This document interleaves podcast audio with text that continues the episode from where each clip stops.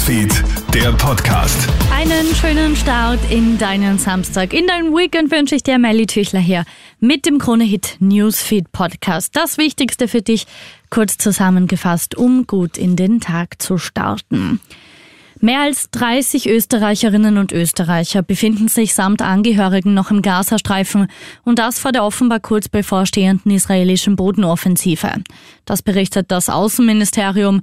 Man bemühe sich alle Ausreisewilligen, eine Ausreise nach Ägypten zu ermöglichen. Großteils handelt es sich bei den Betroffenen um Doppelstaatsbürgerinnen und Bürger. Man stehe mit ihnen seit dem Wochenende in ständigem Austausch.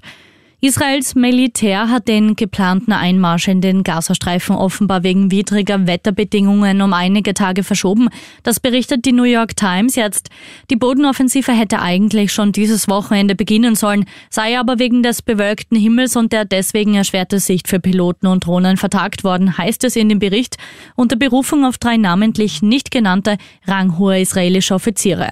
Ziel Offensive sei es, die politische und militärische Führungsebene der Hamas auszulöschen. Schon wieder kommt es zu einem Busunglück in Venedig.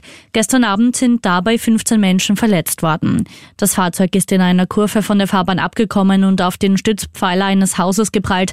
Der Lenker behauptet, er habe wegen eines gesundheitlichen Problems die Kontrolle verloren.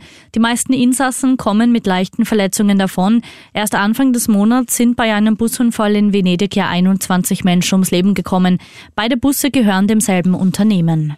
Und der Westen Afghanistans ist schon wieder von einem schweren Erdbeben erschüttert worden.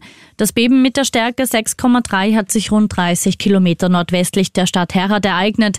Infos zu Schäden und Verletzten gibt es noch nicht. In derselben Region sind letztes Wochenende laut Medienberichten fast 2500 Menschen ums Leben gekommen.